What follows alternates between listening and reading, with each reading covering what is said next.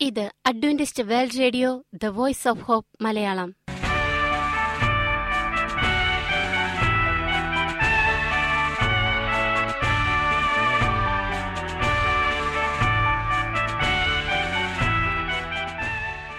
നിലയ്ക്കാത്ത ദൈവസ്നേഹത്തിന്റെ ശബ്ദപ്രപഞ്ചത്തിലേക്ക് ഞങ്ങളുടെ എല്ലാ പ്രിയപ്പെട്ട ശ്രോതാക്കൾക്കും സ്വാഗതം.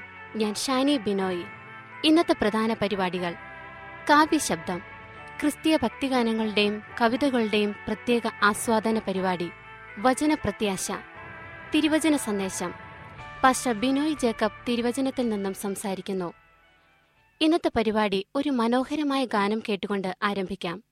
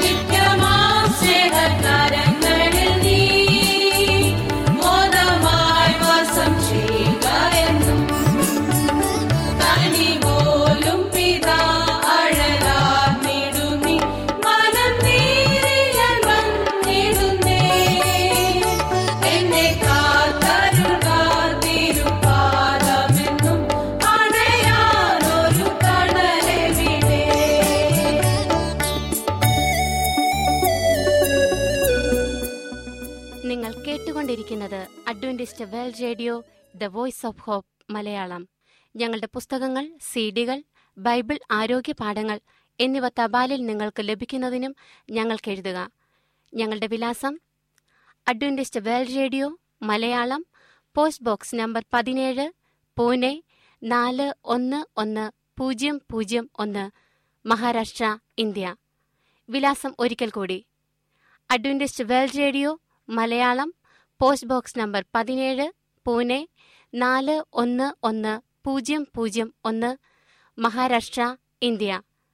ഞങ്ങളുടെ ഇമെയിൽ ബിനോയ് ജേക്കബ് പൂജ്യം ഒന്ന് അറ്റ് ജിമെയിൽ ഡോട്ട് കോം ഈ പരിപാടികൾ ഓൺലൈനായി ശ്രവിക്കുന്നതിന് ഞങ്ങളുടെ വെബ്സൈറ്റായ W W W dot A W R dot O R G സന്ദർശിക്കുക ഇനി വചനപ്രത്യാശ ഇന്നത്തെ വചനപ്രത്യാശയിൽ അനുഗ്രഹീത പ്രസംഗകൻ പാസ്റ്റർ ബിനോയ് ജേക്കബ് തിരുവചനത്തിൽ നിന്നും പ്രസംഗിക്കുന്നു.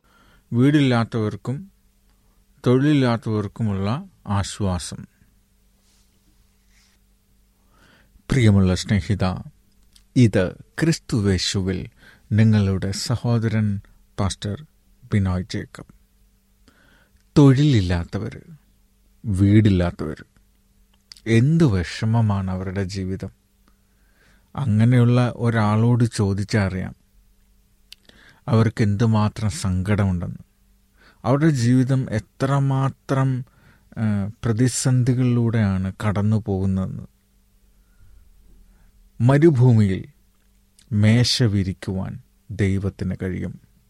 അതെ മരുഭൂമിയിൽ മേശ വിരിക്കുവാൻ ദൈവത്തിന് കഴിയും. തൊഴിലും വീടുമില്ലാത്തവർക്ക് ദൈവത്തിന്റെ അനുഗ്രഹം പ്രാപിച്ച് ദൈവം ഇഷ്ടപ്പെടുന്ന രീതിയിൽ എങ്ങനെ ജീവിക്കാം?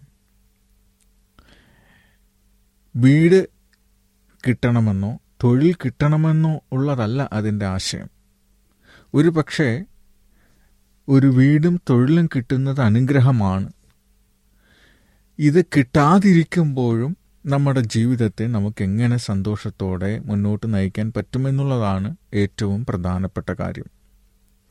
ദാരിദ്ര്യം നിർധനത്വം വർദ്ധിച്ചു വരുന്ന ക്രൂരകൃത്യങ്ങൾ നമ്മുടെ ചുറ്റിലുമുള്ളതാണ്.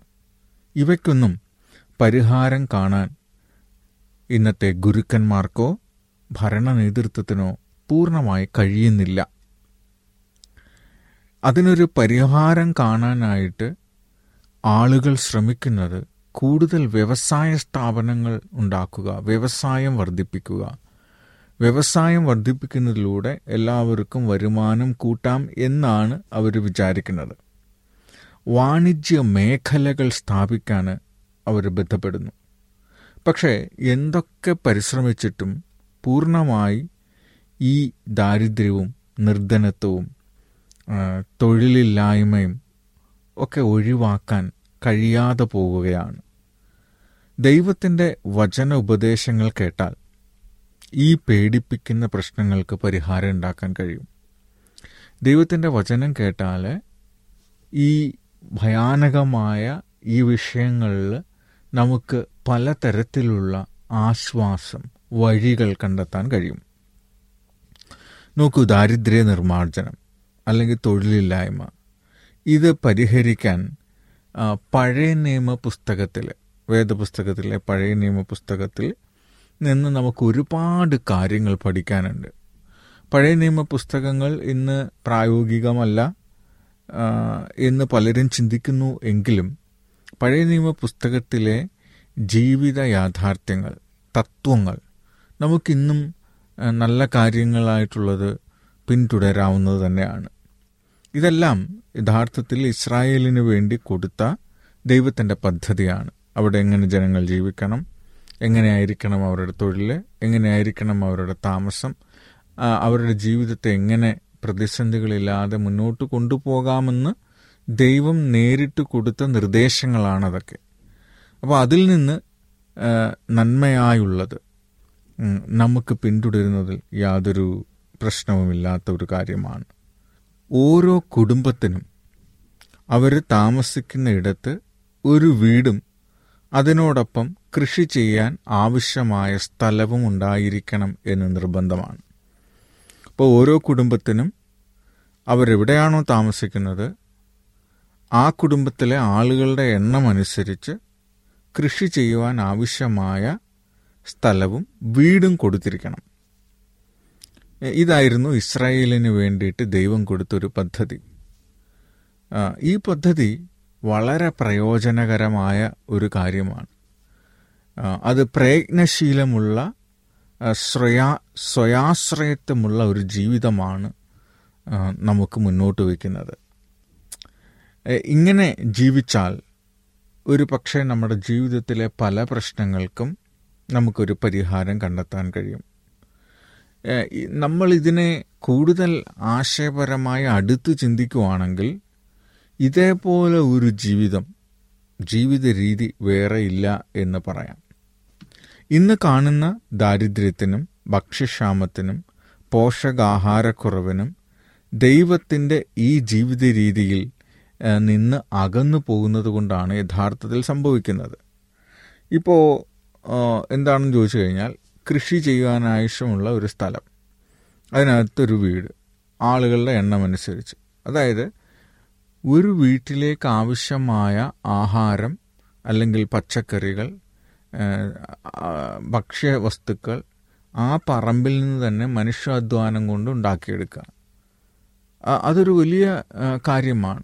ഇന്ന് അങ്ങനെയുള്ള കൃഷി രീതികളില്ല.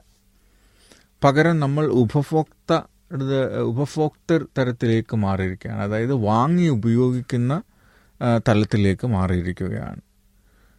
യഥാർത്ഥത്തിൽ നമ്മുടെ വീടുകളിൽ നിന്ന് നമുക്ക് ഉണ്ടാക്കാൻ കഴിയുവാണെങ്കിൽ മായമില്ലാത്തത് രാസവസ്തുക്കൾ ചെയ്യാത്തത് ചേരാത്തത് അങ്ങനെയുള്ള ഭക്ഷ്യവസ്തുക്കൾ നമുക്ക് ഉണ്ടാക്കിയെടുക്കാൻ പറ്റും. പക്ഷേ ഒരു മനസ്സ് നമുക്കുണ്ടാവണം. എന്ത് മനസ്സാണ് വേണ്ടുന്നത്? എന്റെ വീട്ടിന്റെ പരിസരത്തുനിന്നുണ്ടാക്കുന്ന ഫുഡ് ആഹാര സാധനങ്ങൾ മാത്രം എനിക്ക് മതി. അതിനപ്പുറത്തേക്ക് രുചിയോ അല്ലെങ്കിൽ വ്യത്യസ്തമായ ഭക്ഷണങ്ങൾ അത് അതൊന്നും നമുക്ക് പിന്തുടരാൻ പറ്റില്ല. ഇന്ന് ശാസ്ത്രത്തിന്റെ കണക്കനുസരിച്ച് നമ്മൾ കഴിക്കുന്ന ഭക്ഷ്യപദാർത്ഥങ്ങളിലുള്ള രാസവസ്തുക്കൾ പ്രിസർവേറ്റീവ്സ് ഇതൊക്കെ നമ്മുടെ ശരീരത്തിന് ദോഷമായി ബാധിക്കുന്നതാണ്. അത് നമുക്കെല്ലാവർക്കും അറിയാം. അപ്പോൾ ഏറ്റവും സുരക്ഷിതമായ ഒരു ജീവിത രീതി ഇന്നും ഇത് തന്നെയാണ്. നമുക്ക് ആവശ്യമായ ഭക്ഷ്യവസ്തുക്കൾ നമ്മൾ ഉണ്ടാക്കിയെടുക്കുക അല്പം അധികമുണ്ടെങ്കിൽ അടുത്ത ആൾക്കും കൂടെ കൊടുക്കുക എന്ന് പറയുന്നതാണ്. അത് പ്രയോജനകരമാണ്. കാരണം നമുക്ക് കായികാധ്വാനം കിട്ടും വ്യായാമം കിട്ടും. നമുക്ക് അങ്ങനെയുള്ള ഒരുപാട് നന്മകൾ സ്വയാശ്രയത്വത്തോടുകൂടി നമുക്ക് ജീവിക്കാൻ കഴിയും. നമ്മുടെ ജീവന്റെ നിലനിൽപ്പിന് മറ്റൊന്നിനെ ആശ്രയിക്കാതെ മറ്റൊരാളെ ആശ്രയിക്കാതെ എല്ലാ പോഷകാഹാരങ്ങളും അടങ്ങിയ ഭക്ഷണം നമുക്ക് തിരഞ്ഞെടുക്കാൻ സാധിക്കും. അപ്പോൾ ഇങ്ങനെ ഓരോ കുടുംബങ്ങളും ജീവിക്കുവാണെങ്കിൽ എത്ര മനോഹരമായിരിക്കും. ഇങ്ങനത്തെ ഇങ്ങനത്തെയുള്ള നമ്മുടെ ജീവിത രീതിയിൽ നിന്ന് നമ്മൾ അകന്നു പോയതുകൊണ്ടാണ് ഇന്ന് ദാരിദ്ര്യം ഭക്ഷ്യക്ഷാമം പോഷകാഹാരക്കുറവ് ഒക്കെ ഉണ്ടാകുന്നത്. കാരണം നമ്മൾ മറ്റൊരു കൂട്ടം സ്ഥലത്ത് നിന്ന് അല്ലെങ്കിൽ ആളുകളിൽ നിന്ന് ഭക്ഷ്യവസ്തുക്കൾ എത്താൻ ശ്രമിക്കുന്നു. അത് പണം കൊടുത്ത് മേടിക്കണം. അപ്പോൾ പണം നമുക്ക് ആവശ്യത്തിനുണ്ടാകുന്നില്ല. എന്തുമാത്രം പ്രശ്നങ്ങളിലൂടെയാണ് ലോകം കടന്നുപോയിക്കൊണ്ടിരിക്കുന്നതെന്ന് ഓർക്കാം ഇവർക്ക് ആളെണ്ണത്തിനൊത്തവണ്ണം ദേശത്തെ അവകാശമായി വിഭജിച്ചു കൊടുക്കണം. ആളേറെയുള്ളവർക്ക് അവകാശമേറെയും. ആൾ കുറവുള്ളവർക്ക് അവകാശം കുറച്ചും കൊടുക്കണം. ഓരോരുത്തരും ആളെണ്ണത്തിനൊത്തവണ്ണം അവകാശം കൊടുക്കണം. ഈ വസ്തുക്കൾ ഒരിക്കലും കൈമാറ്റം ചെയ്യാൻ പാടില്ല. അഥവാ അങ്ങനെ കൈമാറ്റം ചെയ്താൽ സ്ഥിരമായി മാറ്റക്കച്ചവടത്തിന് അനുവാദമില്ല. ദേശത്ത് വീണ്ടെടുക്കാൻ കഴിയുമ്പോൾ വീണ്ടെടുത്ത് ആ അൻപത് വർഷത്തിലൊരിക്കൽ എല്ലാം മുൻ അവസ്ഥയിലേക്ക് മാറണം. ലേവ്യ പുസ്തകം ഇരുപത്തി അഞ്ചാം അധ്യായം ഇരുപത്തി മൂന്ന് മുതൽ ഇരുപത്തിയെട്ട് വരെയുള്ള ഭാഗത്താണ് നമ്മൾ ഈ ആശയം കാണുന്നത്. അതുപോലെ തന്നെ ഓരോ പിതാവും പുത്രന്മാരെ പ്രയോജനമുള്ള തൊഴിൽ പഠിപ്പിക്കണമായിരുന്നു. പ്രയോജനമുള്ള തൊഴിൽ എന്ന് പറയുമ്പോൾ അവരുടെ ജീവിത ചുറ്റുപാടിൽ നൈപുണ്യം ആവശ്യമുള്ള തൊഴിലുകൾ. ഇപ്പോൾ ഇന്ന് നമുക്ക് ഇലക്ട്രീഷ്യന്മാർ പ്ലംബർമാർ അതേപോലെ ആ കാലഘട്ടത്തിന് ആവശ്യമായ നൈപുണ്യമുള്ള ജോലികൾ പ്രയോജനമുള്ള തൊഴിൽ പഠിപ്പിക്കണമായിരുന്നു. ഇസ്രായേലിലെ മഹാന്മാരായ മനുഷ്യരെല്ലാം ഏതെങ്കിലും തൊഴിലിൽ പ്രാവീണ്യമുള്ളവരായിരുന്നു. നമുക്ക് പൗലോസ് അപ്പോസ്തലിനെ എടുക്കാം. അദ്ദേഹം കൂടാരപ്പണിക്കാരനാണ് എന്ന് പറയുന്നുണ്ട്. അപ്പോൾ ഓരോ വലിയ ആൾക്കാരും അതായത് ഏതൊരു വ്യക്തിയായാലും അയാൾ ഒരു തൊഴിലും കൂടെ പഠിച്ചിരിക്കണം. പ്രത്യേകിച്ച് സ്ത്രീകൾ അവർ ഗൃഹകാര്യകല ഗൃഹകാര്യകല വീടുമായിട്ട് ബന്ധപ്പെട്ടിട്ടുള്ള കാര്യങ്ങളും അതുമായിട്ട് ബന്ധപ്പെട്ടിട്ടുള്ള കല ഇപ്പോൾ നെയ്ത്ത് വസ്ത്രനിർമ്മാണം അതിന്റെ അലങ്കാര പണികൾ ഇങ്ങനെയുള്ള വീടുമായി ബന്ധപ്പെട്ടിട്ടുള്ള കലകളിൽ തൊഴിൽ പരിശീലനം നേടി നേടിയിരിക്കണമായിരുന്നു. അങ്ങനെ തൊഴിൽ പരിശീലനം സ്ത്രീകൾ നേടുന്നതിനെ ഒരു ബഹുമതിയായിട്ട് അന്ന് കണക്കാക്കപ്പെട്ടിരുന്നു. മാത്രമല്ല പ്രവാചക പള്ളിക്കൂടങ്ങളിൽ വിവിധ തൊഴിലുകൾ പഠിപ്പിച്ചിരുന്നു. ഇങ്ങനെയാണ് ആ- കുടുംബങ്ങൾ അതായത് സ്ത്രീകൾ വീട്ടിലിരുന്ന് ഇങ്ങനെയുള്ള ഗൃഹകാര്യ കലകൾ പരിശീലിക്കുന്നതിലൂടെ വീടിന് ആവശ്യമായ കാര്യങ്ങൾ അവരുണ്ടാക്കുന്നു. ഭക്ഷ്യവസ്തുക്കൾ എല്ലാവരും കൂടെ ചേർന്ന് കൃഷി ചെയ്യുന്നു. അവനവൻ ആവശ്യമായിട്ടുള്ള കാര്യങ്ങൾ മൂന്ന് നേരത്തേക്കുള്ള ഭക്ഷണത്തിനുള്ള ആവശ്യങ്ങൾ സൂക്ഷിച്ചു വെക്കുന്നു. ബാക്കിയുള്ളവർക്ക് ബാക്കിയുള്ളത് പങ്കുവെച്ച് കൊടുക്കുക എന്നുള്ളതാണ്.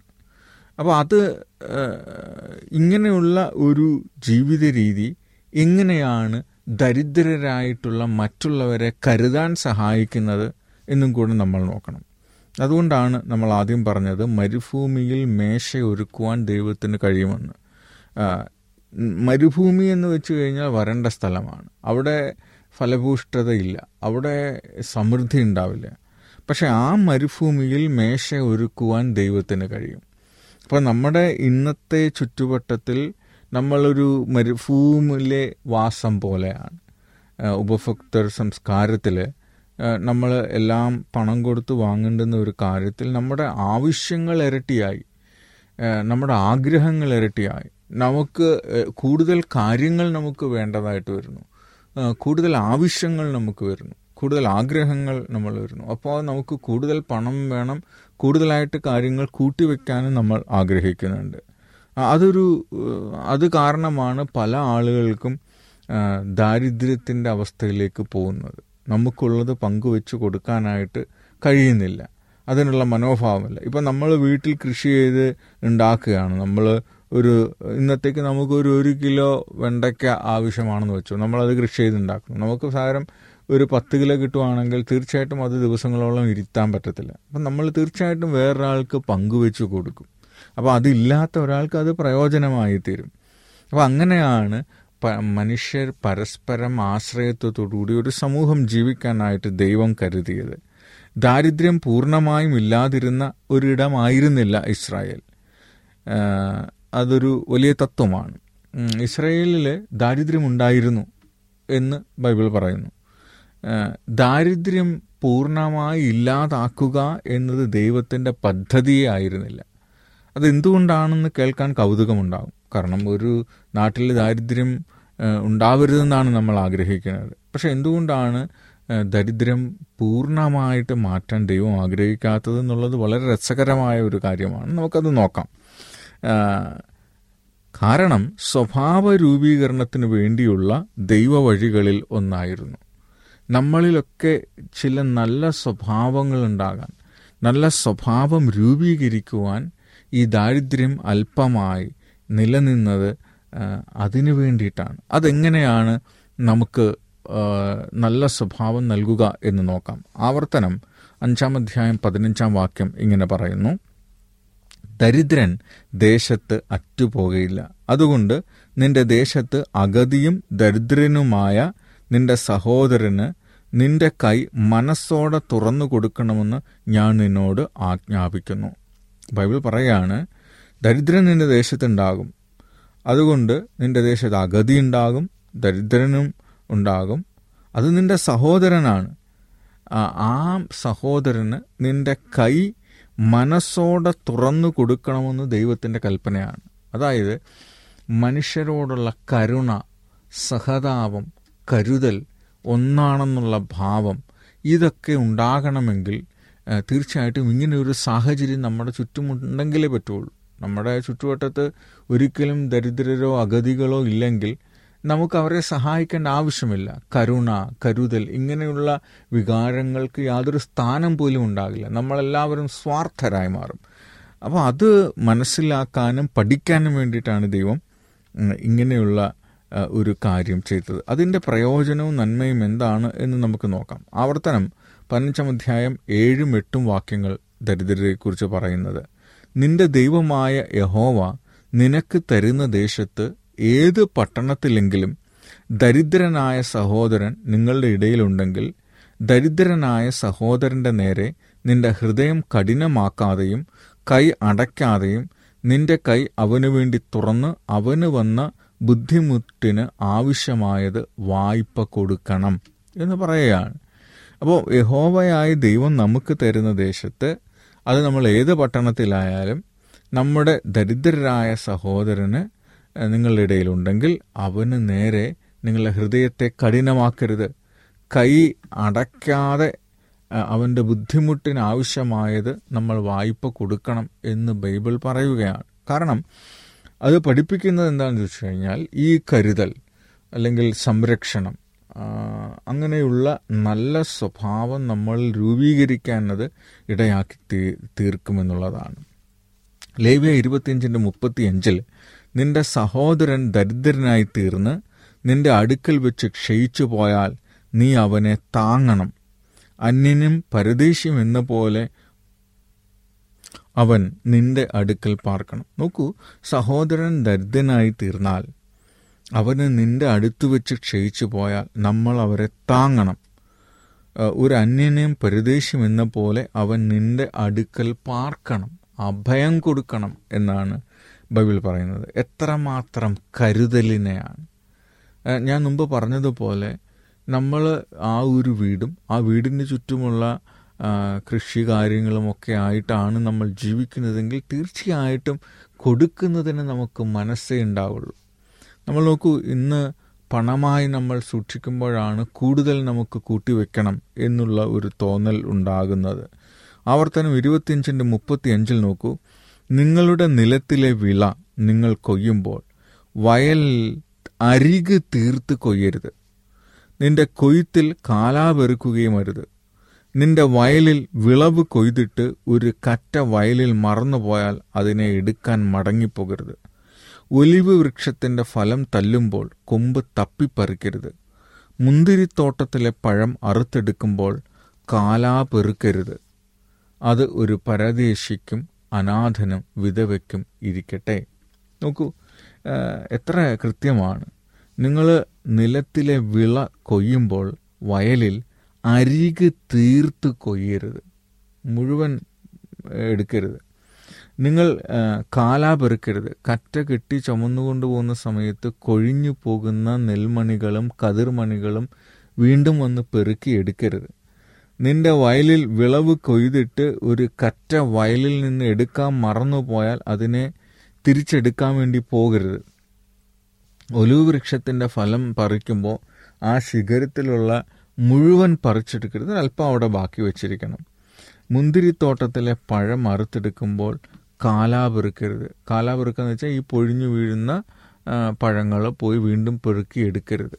അത് മറ്റുള്ളവർക്ക് വേണ്ടി കൊടുക്കാനാണ് എന്ന് ബൈബിൾ പഠിപ്പിക്കുന്നു. നോക്കൂ കരുതൽ സ്നേഹം സംരക്ഷണം രക്ഷകൻ എന്നുള്ള ഒരു ഭാവം നമ്മളിൽ ഉണ്ടാകാൻ ഇത് സഹായിക്കും. ഔദാര്യ മനസ്സ് നമ്മെ ഇല്ലായ്മയിലേക്ക് നയിക്കുമെന്ന് കരുതരുത്. മറ്റുള്ളവർക്ക് കൊടുക്കുന്നത് കൊണ്ട് നമ്മൾക്കില്ലാതായി തീരുമെന്നൊരിക്കലും വിചാരിക്കരുത്. ദൈവകൽപ്പന അനുസരണത്തെ അത് അഭിവൃദ്ധിക്ക് കാരണമാകും എന്ന് നമ്മൾ മനസ്സിലാക്കണം. ഔദാര്യ മനസ്സ് നമ്മെ ഇല്ലായ്മയിലേക്ക് നയിക്കുമെന്ന് വിചാരിക്കരുത്. നമ്മൾ കൊടുക്കുന്നതുകൊണ്ട് ഒരിക്കലും നശിച്ചു പോകത്തില്ല. അതാണ്.